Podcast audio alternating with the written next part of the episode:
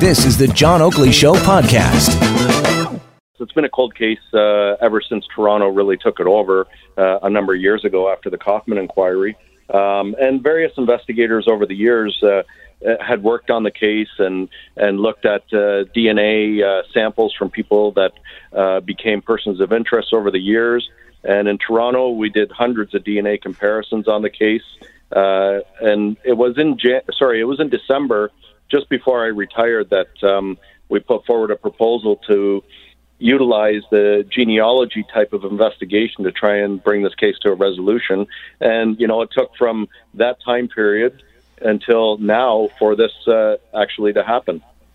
So, when and uh, why did you decide to go that route, or how did you decide to go that route? I mean, uh, this is relatively new as a technique, a forensics technique. Uh, what prompted it?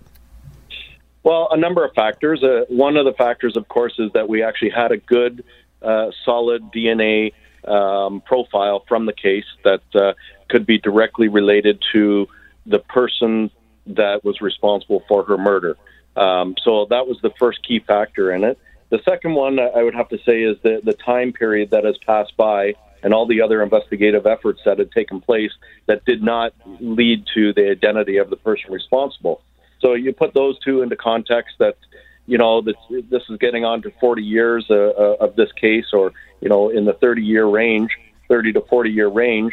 Um, you know, you start to look at various things that techniques that might advance the case now being this far um, past when it originally happened. So deciding to do this was, you know, kind of a, an effort that if nothing else has worked from now, let's let's try this. It's new technology. It's things that have been working in the states. Uh, we've heard a number of cases that popped up that were resolved this way. So you know the the effort was to try this, see if it works, and you know as today shows, it did work, and we do now have a resolution of this case.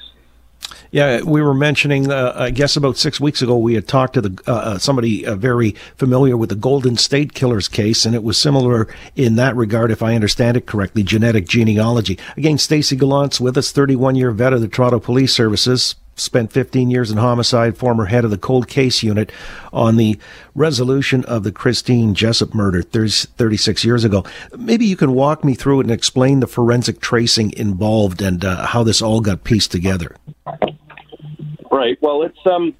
Uh, first of all, you have to have, like I said, a valid uh, DNA profile that you 100% believe is from your killer, the person responsible for the death of the of the victim. So once you have that, and if it does not come back on any of your uh, on our, any of our DNA systems, the RCMP data bank, if there was no match to it uh, from any of the offenders that are on that data bank, there was no match to anybody that we previously tested. Um, there was no match to other cases that we could look at. Um, we decided then to take a snippet of that DNA and send it to an independent company that does genealogy uh, research and genealogy type of um, tracing, profiling, if you will. Mm. Um, once that was done, uh, then it, then it's building a family tree from the DNA, and you know that this independent company would take that DNA, look at it, see if there's any familial matches to anybody else in the world that have uploaded their DNA to uh, a site that collects this data, is that is allowed to collect the data, and uh, build a family tree from there. And uh, once they did that, they obviously passed on, um, you know, certain family information that enabled the investigators in Toronto to narrow it down to um, the person uh, Hoover that uh, is now believed responsible. It's fascinating how uh, it's a process of uh, distillation almost. So, uh, again, Stacy, I mean, Calvin Hoover is the named individual committed suicide in 2015, was 28 at the time. Was he ever a suspect? Uh, notwithstanding you didn't have a DNA profile of his on record or the RCMP didn't, but was he ever a suspect?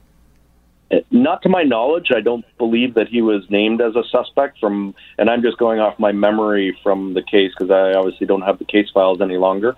Um, but um, uh, my knowledge of that is no, that he was not. Um, but his name nonetheless was in the box, as we say in homicide, um, which is tends to be the case if you talk to homicide investigators in any country uh, all over the world. Uh, they would, you know, a lot of them would say, you know, the name's in the box already, especially when they're cold cases. Hmm. Now, the other curiosity, and I get the DNA, uh, uh, you know, ultimately uh, absolved Guy Paul Morin of any uh, crime here or suspicion, but uh, this because it was still so new at the time, uh, and that was in '95, I believe. After he'd gone through uh, a number of court cases, he was exonerated and awarded 1.2 million dollars. Uh, but why was he originally charged? Uh, was it because there was no concrete way of absolving him at the time? Well, there was a there was a number of factors I think in that, uh, and again, I, I can't go back and retrace the whole thing, but there was some there was uh, uh, some confessions, uh, jailhouse confessions of sort. There was some informant information, I believe, and then there was some DNA, uh, hair DNA, uh, sorry, hair comparisons that were done um, that are no longer done in Canada or anywhere in the world that uh, were believed to link him to uh, link her into the car, um, his car at the time. So, you know, I think they, they call that uh, science junk science now when it comes to comparing hair samples. Um, but it was ultimately the DNA that cleared him to say that he was not responsible. Um, but again, going back into the whole case of why he was charged, that's that's definitely uh, a bigger story, and that's been examined and processed over the years, and the Kaufman inquiry and all that. Uh, it's a long, long story. Yeah, it is. Uh, I won't relitigate it now. Uh, suffice it to say, yeah, that was that spawned the public inquiry looking into why he was charged, and uh, evidence, I guess, uh, had been sloppily assembled and so on and so forth. Again, Stacy Gallant, 31 year vet with the Toronto Police Services, just retired, former head of the cold case unit. So, Stacy, I mean, with this new technology, or as sophisticated as it's become, has that shifted the, the landscape for the cold case unit? In other words, uh, it's a game changer, and maybe me, we need to uh, put more resources into following up now that we have the wherewithal to solve cases like Christine. Jessop's? Well, I, I think it is, and, and it has been. It's been a focus uh, ever since I've been working in the cold case unit. My main focus has been on uh, cases that had DNA attached to them that were not um, connected to any other case on the DNA data banks, um, strengthening our DNA data banks in Canada. Uh, our Canadian data bank is relatively small when you look at the population size and how many people are that are actually on there. Um, so you know, looking at other other ways to connect people to crimes is certainly uh, on the table, and you know, people uh, uh, would people that load their information onto genealogy sites, um, you know, with the understanding that it may come back and help solve a, co- a case in the future. Uh, I think that's something that a lot of people would like to see happen um, that that should happen. I know people cons- are concerned about privacy issues and things like that, but you know we're talking about murders, we're talking about family lives and uh, things like that that can be ultimately solved and and resolved as a result of um, you know one person's generosity of uh, uploading their DNA to a data bank that could lead to the identity of a, a killer 30 years ago, 40 years ago. So I think it's a fantastic uh, way to go about things now. Yeah, it's not going to be without controversy, as you well know. But oh, of course. you know, I, I, found this uh, interesting because it was stated by the Toronto Police Service and uh, interim chief Ramer that uh, this genetic genealogy is available to accredited police forces. Uh, it was in the U.S. of A. But what's the situation with Toronto Police? Can they access these data banks? Um, well, accessing them is a different story. It's it's utilizing the services of a company that does this uh, and it's not a Canadian company, um, but utilizing their services to do it. So, you know, people from all over the world upload their DNA to certain sites and give authorizations for, you know, DNA to be used in certain ways. Um, and companies protect that. And uh, uh, there are certain companies that can access it for, or uh, that have this service to allow police services to um, submit DNA and have it analyzed for them through the company. So, by way of saying accredited police have access to it, it's not us going into those data banks and looking. It's the companies that are producing the the the uh, genealogical trees for us to or for the police to follow up. Would that be similar to almost getting a warrant to investigate, or uh, am I just misreading it?